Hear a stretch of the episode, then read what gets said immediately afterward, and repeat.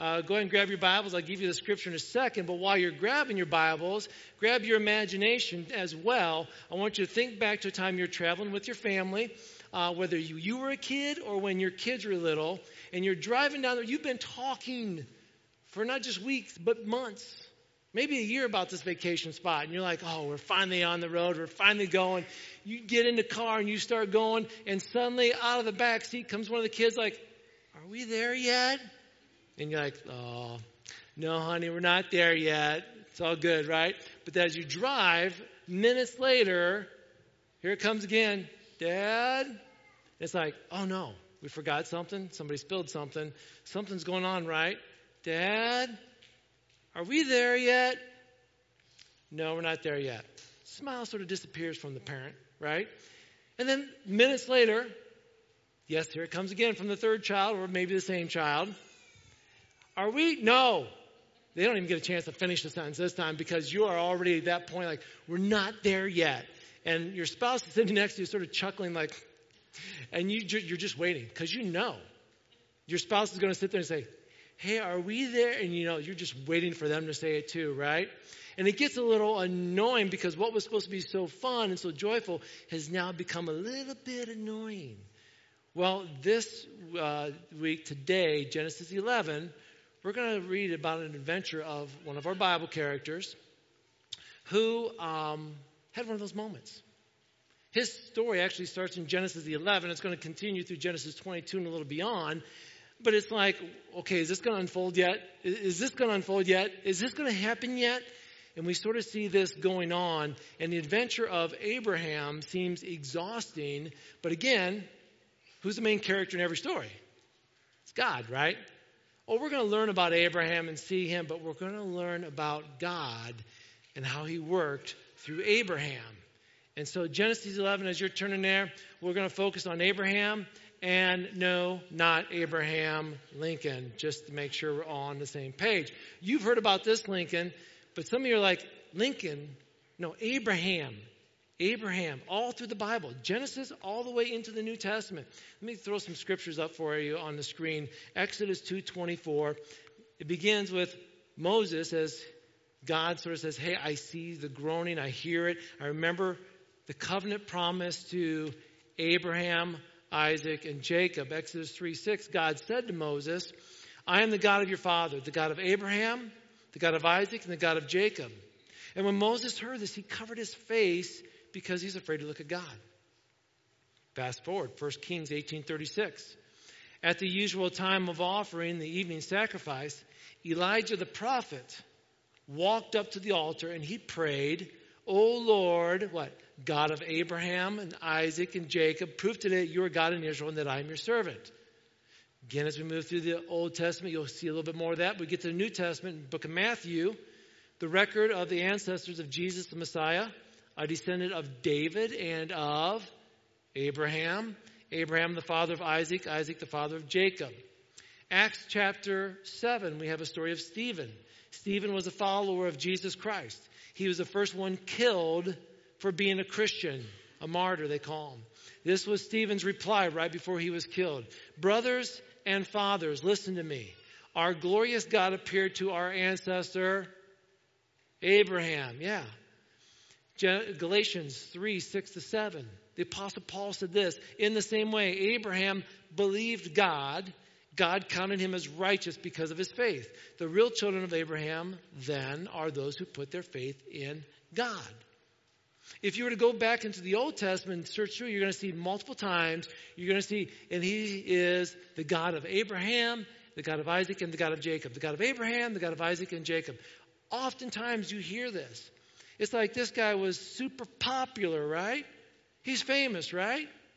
He's more than famous. He was the founder of the Jewish nation. He was the father to a nation. He is Father Abraham. You've all heard of Father Abraham. He had many sons. Many sons had Father Abraham. I'm one of them. So are you. So let's just praise the Lord. Right arm. Father Abraham. And some of you are like, What is he doing? Now, for those of you that grew up in the church in Sunday school, you know what I'm talking about, the song, Father Abraham. My question is, who came up with that song, right? Let's see, Father Abraham had many sons. Many sons had Father Abraham. I'm one. So are you. So let's just praise the Lord. Right arm. Hey, all right. What's the right arm, left arm, left arm, left leg, right leg? Turn around, sit down. Does anybody know the history of that story? If you find it, feel free to send it my way. I just don't understand it, okay? It's not in the scripture anywhere. But we do know this. He is Father Abraham. He was worth singing about. They just couldn't figure out what to sing. And you're going to find out as we read, okay? Genesis chapter 11. We're going to start there, verse 31. It starts off with actually one day Terah took his son Abram. Now, this is before Abraham's name is changed. He is Abram. He's with his dad, and he's with his wife, Sarah. This is before her name change as well. Her name changes from A-I to A-H. They're with the grandson, Lot, his son, Haran's child, and he moved away from Ur of the Chaldeans. He was headed for the land of Canaan, and he stopped at Haran and settled there. Now, why start here? Because I want you to understand, we're not sure why, but Abram, when he was young, with his dad and his wife and his nephew, they all took off. God said, go. We went, but we stopped part way. We didn't finish where we were going. We just stopped at Haran. Now, if you look at the map on the screen, you start on the right side of the screen, and you're going to see where they left Ur, and they headed north up to Haran, which is at the very top of the map. That's important here. We'll get to this in a second, okay? Years later, we read in chapter 12, verse 1, it says, the Lord said to Abram, leave your native country, your relatives, and your father's family, and go to the land that I'm going to show you. So leave Haran. I'll make you into a great nation. I will bless you. I'll make you famous. They'll sing songs about you. They'll use your left arm and their right arm. That's where it comes in. That's where they got it from, I think. And you'll be a blessing to others. Verse 3. I will bless those who bless you and curse those who treat you with contempt. All the families on earth will be blessed through you. So Abram departed as the Lord instructed, and Lot went with them. Abram was 75 years old when he left Haran. Now, so you have on that map, and we'll go back to that map, and they went from Haran, and they headed south down towards Egypt. And when they went that direction, there's going to be some issues, but basically God used this if-then command. If you do these things, then I will bless you. If you obey me, then this will happen. We see this through Scripture a lot. Then we go back on to verse 7. The Lord appeared to Abram and said, I'll give this land to your descendants. I'm giving it to you. Another promise by God. We've read about how God is a promise maker and a promise keeper. He says, I'm giving this land to you. You just need to move and be obedient. What we're going to discover is that God fulfills Abram's purpose, but he has to put Abram in position for his purpose to be fulfilled. Before I'm going to bless you, you need to be obedient to me. So I want to put you into a place when then you are ready, I will fulfill this purpose. So Abram had to leave what was familiar with him. Think about it. He had to leave his home, leave his dad, leave all family, leave belongings, and move south down into Egypt. But a famine strikes, and they end up in Egypt. Chapter 13, fast forward to chapter 13. We're going to be fast forwarding through a lot. There's a lot of chapters. So you can go back and read more about these later. Chapter 13, verses 1 to 18, we see that Abram leaves Egypt, heads back north, and he goes from place to another place to another place. He's living the life of a nomadic. Basically, a nomad is a person who traveled from one place to another. He lived in a tent, pack up your tent, move, put your tent down. Pack up your tent, move, put it down. This is what we're going to see. Three different scriptures, chapter 12, verse 9, 13:3, 13:18. All those three scriptures say Abram moved in stages. Got something going on here. Stop. A little bit more going on in life. Stop. A little bit more going on. We read in verse 11, they finally found a place to live. Abram looks at Lot and says, Lot, you choose first. That was very gracious of Abram, because really the way it should work is this. Abram's older.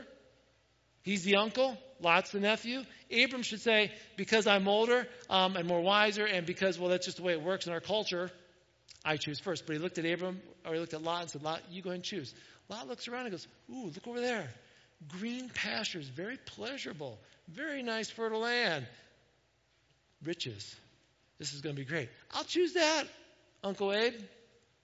Abraham's like, okay, are you sure? Yep. Okay, that's yours.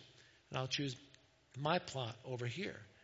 And Abram chose Hebron. Now, Hebron, if you look on the map again, after they left Egypt, which is at your bottom left side is Egypt, all the way over there. Swing that arrow back up to Hebron, and that is 25 miles, basically southwest of Jerusalem.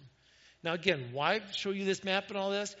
Because when we read Scripture, these aren't just stories and adventures and history. So these were actual locations. It's easy for us to go back and find and identify where they were at what time in other history as well.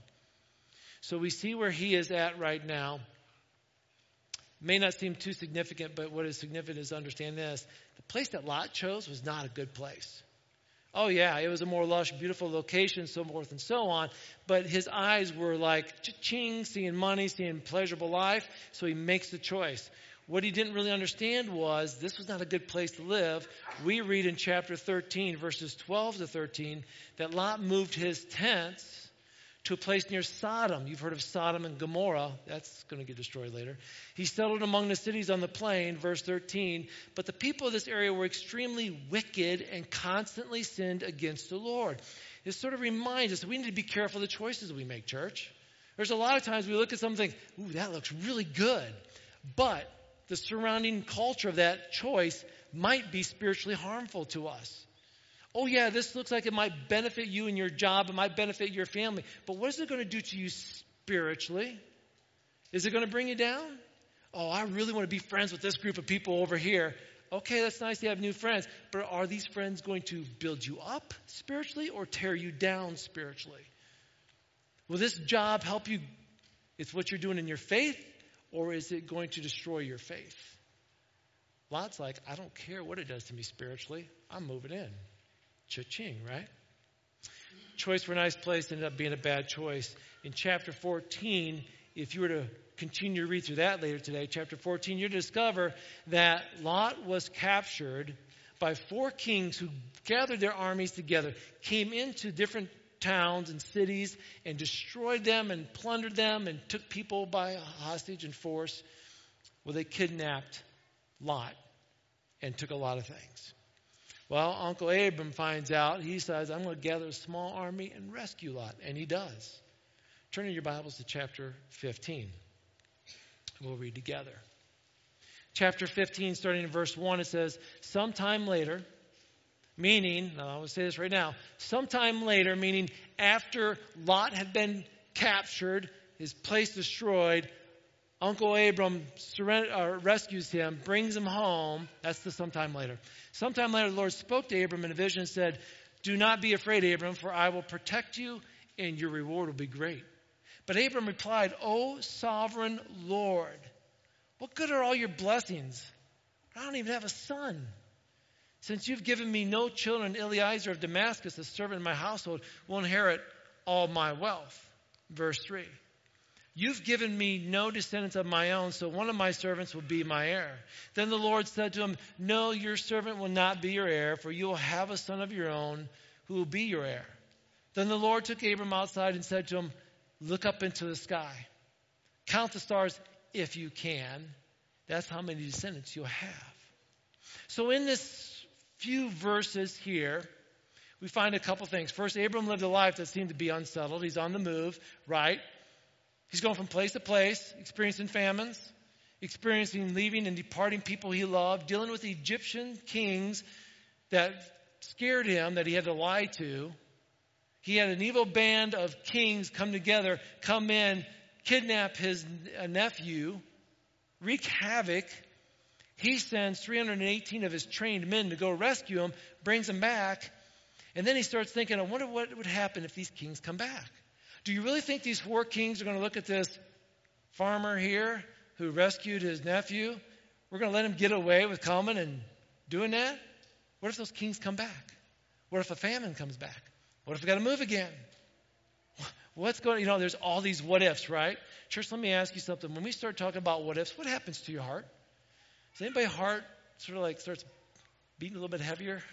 Get a little anxious? Like, well, what if? It's like, okay. This is why God pulled him aside and said this. Don't be afraid. Don't be afraid. Abraham, I see what's going on. I'm the God who sees things, okay? And I see what's going on. See, there's another version that says this. After these things, the word of the Lord came to Abraham in a vision. Fear not, Abram. I am your what? Shield. Your reward will be very great. Again, after these things. What things? After the rescue. After dealing with these kings, right? And again, do you really think those kings will let this slide? Probably not. They'll probably come back.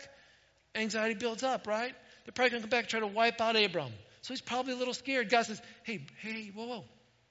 Don't be afraid. Fear not. I'm your shield. I'm your shield. Church, we need to remember God is our shield. In what way? All of us in this room, we have opponents. People who maybe won't say it to your face, but probably don't like you. Fortunately, we live in the United States of America. We don't live in a third world country where there are churches today meeting in quiet, hidden places. Why? Because if they get caught, they could be put in prison. There are Christians today that will probably get martyred in another country because they're doing what we're doing. There are churches that have been burnt down in other countries. We have an incredible freedom. We want to hold on to that freedom, right? Some people don't have that.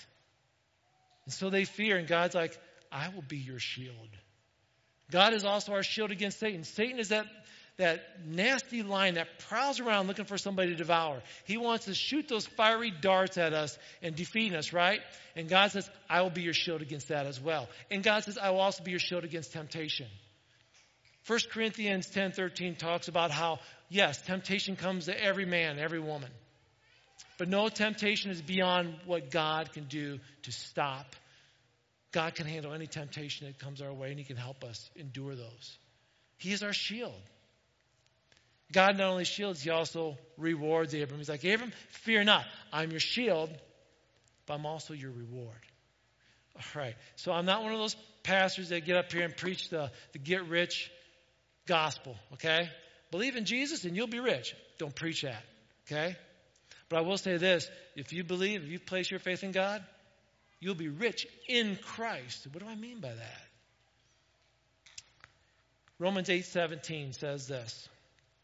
Now, if we are children, then we are heirs.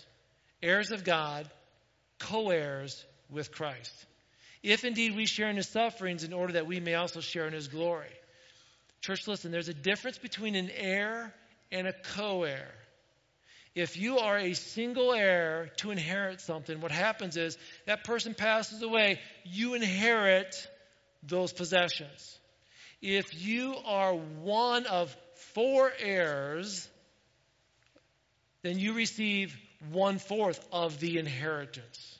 You follow me so far? Now, if you are a co-heir, then whatever that inheritance is, you share it together. It's all of yours. We are co-heirs with Christ. As a Christian, whatever belongs to God belongs to Christ. We are co-heirs with Christ. Therefore, if God is the God of wisdom, he shares wisdom with us. If God is the God of power, he shares power with us. If God is a God of love, he shares his love with us. If God is a God of holiness, he shares his holiness with us. We are co-heirs with Christ. God tells Abram, Abram, I'm going to reward you. I'm giving you some of me. That's an incredible reward.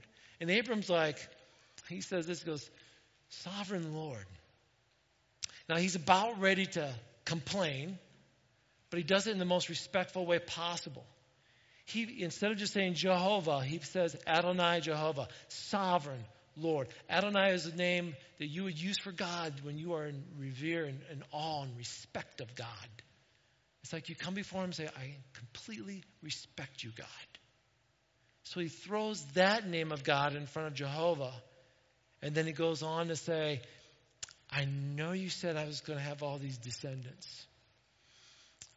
Thank you. And I know you're going to bless me. Thank you.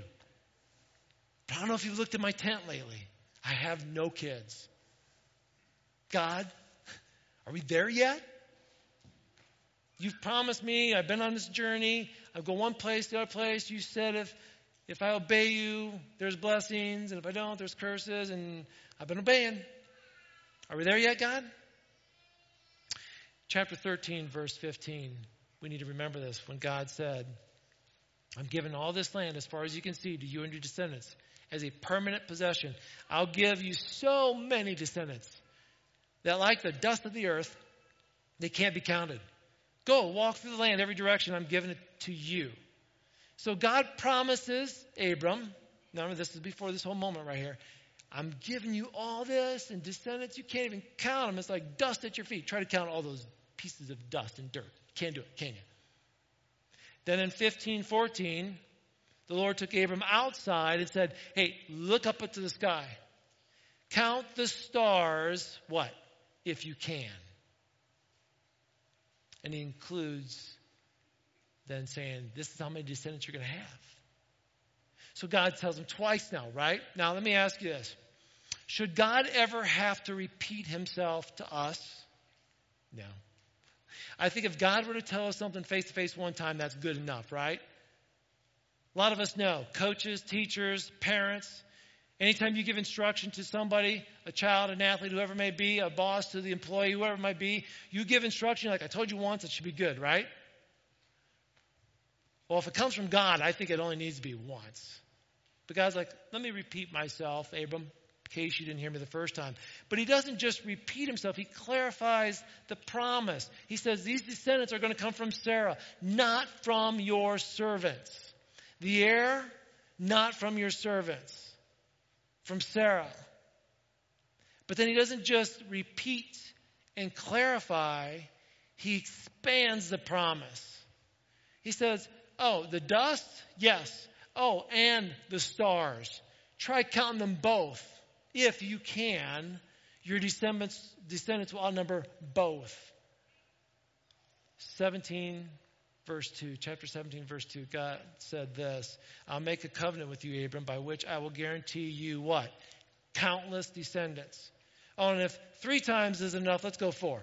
22:17, I will certainly bless you. I'll multiply your descendants beyond number. Like the stars in the sky and the sand on the seashore, your descendants will conquer the cities of their enemies. I love how God says he started off with dust. Then he went to stars. Then he said countless. Then he said, okay, let's go with sand and stars. I'm going to put them all together in one verse because I'm trying to throw all this into your mind, Abram, and into your heart, Abram, that you're going to have kids. You're going to have descendants. And Abram's like, again, are we there yet? More to come, right? Now we come to a key verse, verse 6, and it says, and Abram believed the Lord, and God counted him as righteous because of his faith. Important verse. I'm not going to spend much time here, even though this is probably one of the key verses out of Abram's life. Why is it? Because this is his testimony. This is the moment where he's like, I'm placing my complete faith in you, God. Oh, yeah, he's listened to God, but now it's like complete faith. All of you have testimonies of when you gave your life to Jesus Christ, when you prayed that prayer, when you said, God, I'm a sinner. You're holy. I'm a sinner. I'm so sorry for the sins that I've committed. I'm placing my faith in you. I believe you sent your son Jesus to rescue me. I trust you.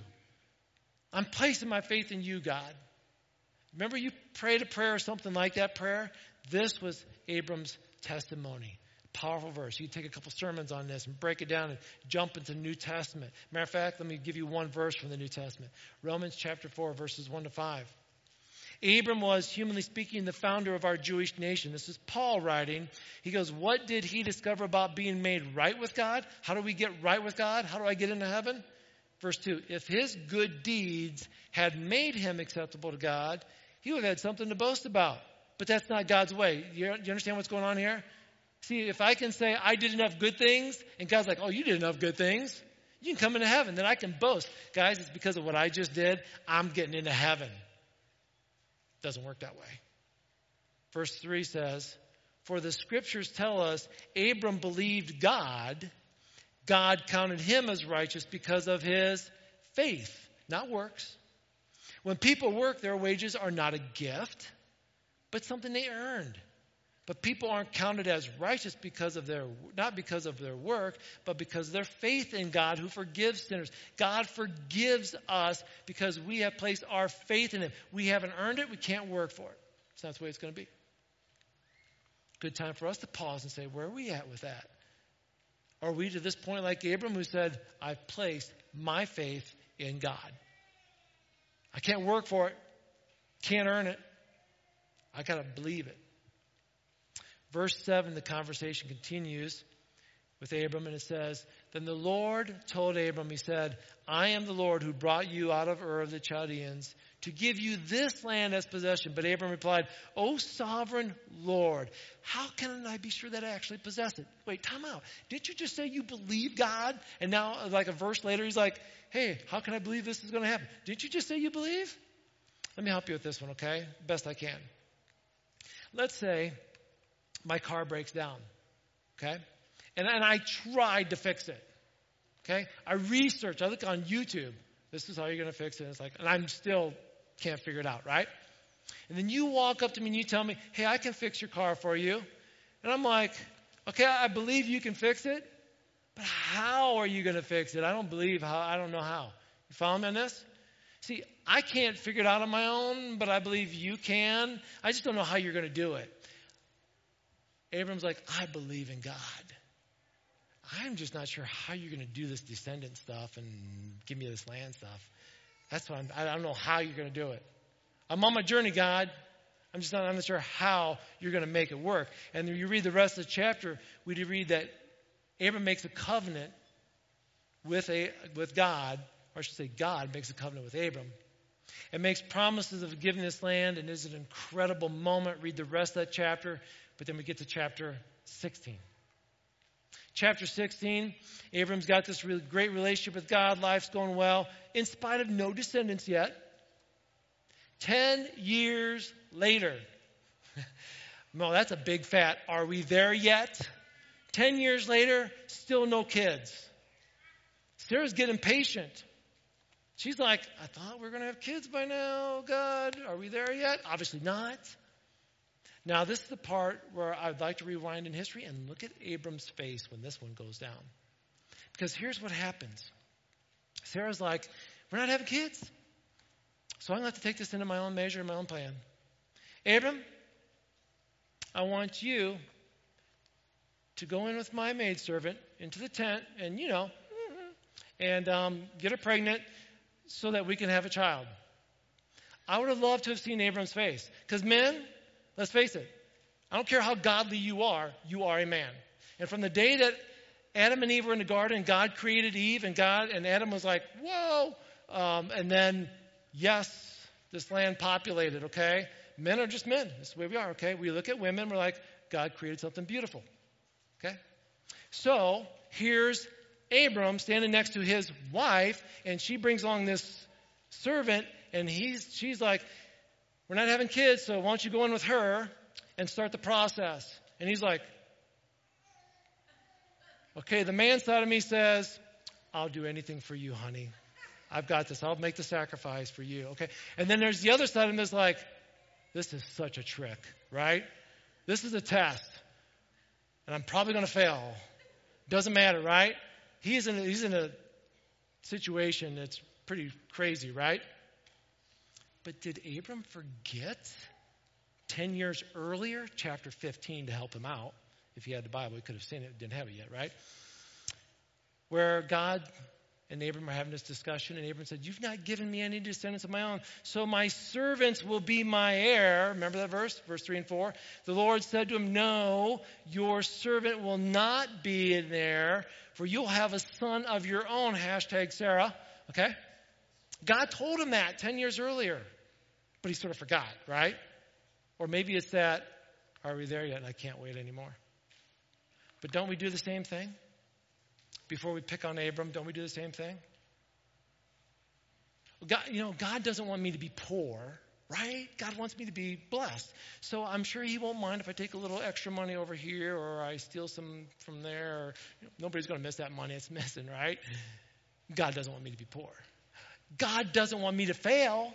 So if I cheat on this test, I'm doing it for God's glory because he doesn't want me to be a failure, right? Oh, wait. God wanted me to be strong, so I better put this guy in his place because I'm no floor mat Christian. No way, I'm not going to walk over me. God wants me to be strong, so it's okay what I do, how I treat other people. Isn't it easy to justify all the things that we do because, hey, doesn't God want me to be this way? So couldn't have Abram said, well, God wants us to have descendants, so I'm sure this fine, you know, print doesn't matter, right? No matter what we do to justify our actions, if God gives us command, we have no excuses for doing it our way. Men, we know right from wrong. And every man in here should have, like, if you were in Abram's spot, every man in here should have, like, Sarah, I know you want this life, descendants to go. Ain't happening. You are my one true love. Can't do this. Okay? That's what should have happened. Didn't happen, though, did it? Well, we know this is going to backfire, and we learn later, we read next chapter as these are the words of Sarah after Hagar gets pregnant. She says, this is all your fault. I put my servant in your arms, but now that she's pregnant, she's treating me with contempt. The Lord will show who's wrong, you or me. And I'm thinking, you're both wrong, okay? Right? Again, I'd like to see Abram's face for when that went all down. Oh, boy, are you seeing this adventure with Abram? Oh, we're not done yet. We got more chapters, but I'm going to sum it up here. Chapter 17, starting in verse chapter 1, chapter 17. Abram is 99. Let me hear you say 99. Man, he's an older gentleman. When Abram was 99 years old, the Lord appeared to him and said, I am El Shaddai, God Almighty. Serve me faithfully. Here's the command. Serve me faithfully. Live a blameless life. Verse 2. And I'll make a covenant with you by which I will guarantee to give you countless descendants, which in the back of Abram's mind, he's probably thinking, I've heard that. At this, Abram fell face down on the ground, and God said to him, this is my covenant with you. I will make you the father of a multitude of nations. What's more, I'm changing your name. No longer Abram. Instead, you're going to be called Abraham. You're the father of many nations. I'll make you extremely fruitful. Your descendants will become many nations, and kings will be among them. Verse 7, I will confirm my covenant with you and your descendants after you, from generation to generation. This is an everlasting covenant. I will always be your God and be the God of your descendants after you. I'll give you the entire land of Canaan, where you now live as a foreigner. To you and your descendants, it'll be their possession, and I'll be their God. God introduced himself to Abraham in a new way, a new name. Here's a new name, El Shaddai, which means God Almighty, which means most powerful. God reminds Abram of the countless descendants that he's going to have. Why again? And Abram's like, yeah, why are you reminding me again? Are we there yet, God? Come on. Isn't it like us, though? I mean, I'm sure Noah was on the ark for a year. God, are we ever going to get off this boat? How many times have you sat there in your own personal life and said, God, when are we going to be done with this? Is 2020 ever going to get to an end? Can we go 2 days for one? I mean, every day counts as two, and we'll get through this year and be done with it, right? When will the next mandate will be done? When will my marriage get better? When will these kids, when will the job, when? Are we there yet, God? Can God instantly heal? Yes. Can God instantly change things? Yes. So why is he taking his time? Because it's his plan. His ways are different than our ways. His thoughts are different than our thoughts. I just know he made a covenant with Abram. He changed Abram to Abraham, Sarah with AI to Sarah with AH under the last name. He said, I'm going to bless you. He bowed down to the ground. Actually, verse 17, it says, Abram bowed down to the ground and he laughed to himself in disbelief. He's like, how could I be a father at the age of 100? And how can Sarah have a baby? She's, 90 years old. And he laughed. And by the way, God said, name your son Isaac, which means he laughs. Ooh. Glad he didn't curse. He had a different name, right? Chapter 18, the hottest part of the day. And I'm just going to ask the worship team to start making their way up here. Hottest part of the day. He shows hospitality to these strangers. Three strangers come up. Now, a couple of them are angels of the Lord, but then one of them seems to be a theophany, which is God in the flesh, and we believe it could be Jesus Christ. And they're having a conversation with Abraham actually now. Sarah's in making some food in the tent, and she's inside a tent. They're out there and like, hey, where's Sarah, your wife? Which I'm wondering, how do they know? Well, she's in the tent. Oh, well, I'm going to return next year, and your wife, Sarah, she's going to have a baby. Just want to tell you that. Sarah's inside the tent. She overhears what goes on, and she actually chuckles at this. Why? Look what she wrote. You think the Bible holds nothing back. Verse 11 says, Abram and Sarah were both very old at this time. Sarah was long past the age of having children. So she laughed silently to herself and said, how could a worn-out woman like me enjoy such pleasure, especially when my master, my husband, is also so old? Okay, sort of like translation. I'm whooped. I'm worn out. I'm an old woman. This baby-making process could be pleasurable, but he's old too, God. I mean, old, you know, ancient old. Yep, it's in the Bible. Read it. And so she laughs. And then God comes and says, hey, you laughing at what I just said? Oh, I didn't laugh. I heard you laugh. You laughed. She gets called out, right? Because he's the God who sees all things. But God said, do I need to remind you of something, Sarah? I already told Abraham this. My name is El Shaddai, God Almighty. This is the same name that we are familiar with in the New Testament. See, remember that little teenage girl that was going to have a baby? She has no husband. How's she going to have a baby? And remember her relative Elizabeth, who was very old, beyond having age of kids? She got pregnant. And the two of them got together, and they're like, with God, nothing is impossible, was their testimony.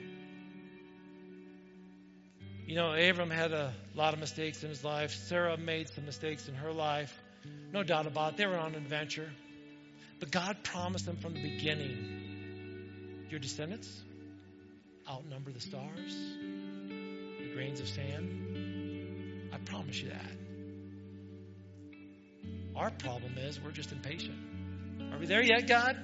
Come on, God. God's got to come into our life every now and then and remind us, I am El Shaddai. I'm God Almighty. He gave a few other names. We learn that he is Elohim, supreme God. He is El Meth, which is God of truth. He is a God of grace. And then we get into this story of Abraham, and Abraham gets about three different names for God. One is El Shaddai, God Almighty. The one is El Elyon, which is the possessor of heaven and earth, God Most High. It's another name for God. And he also introduces himself in chapter 16 as El Roi, which means God sees all. So basically, God says, I'm the God that sees everything that's going on here. I see your pain, Abram. Sarah, I see your pain. And as a matter of fact, when you're in the tent and laughed, I saw that too. See it all. I know what's going on. Church, he sees your pain. We sang that song, one day we will see him face to face, right? In the meantime, anybody here fearful, anxious, depressed, angry, frustrated? God sees it. He is Jehovah El Roy. He sees all. He is El Elyon, the possessor of heaven and earth, almighty God of heaven. El Shaddai, almighty, who can do anything. Nothing's impossible with God. So as you are sitting where you're at right now saying, am I there yet, God? God's like, not yet, but I'm the almighty God in your life. I'll help you through this. I see it all. Trust me. Be obedient. Keep walking. Keep journeying with me. Would you stand, please? Heavenly Father, you are a faithful God. You're a God that we can trust. You see it all. You see our pains. You see our joys, our celebrations. You see the things we get to rejoice in, the birthday parties, people falling in love, whatever it may be. There's some fun things out there, but then we also see the heartache too. We feel like nobody sees it, but you do. And we wonder, where does this fit in the plan? And God, I thought you were promising this, and God, you have promised us a lot. You didn't promise us a pain-free life, but you promised us you'd be there in the midst of it. We are co-heirs with Christ, so there's promises there. But in the midst of this journey, we ask you, God, to give us the strength to trust you, El Shaddai. What an amazing God you are. God, I thank you that we can come and worship you today, that we can see you in a new picture through the life and journey of Abraham. God, there's so much going on right now. We're going to keep trusting you. We're going to keep trusting you, our El Shaddai. In thy name we pray. Amen.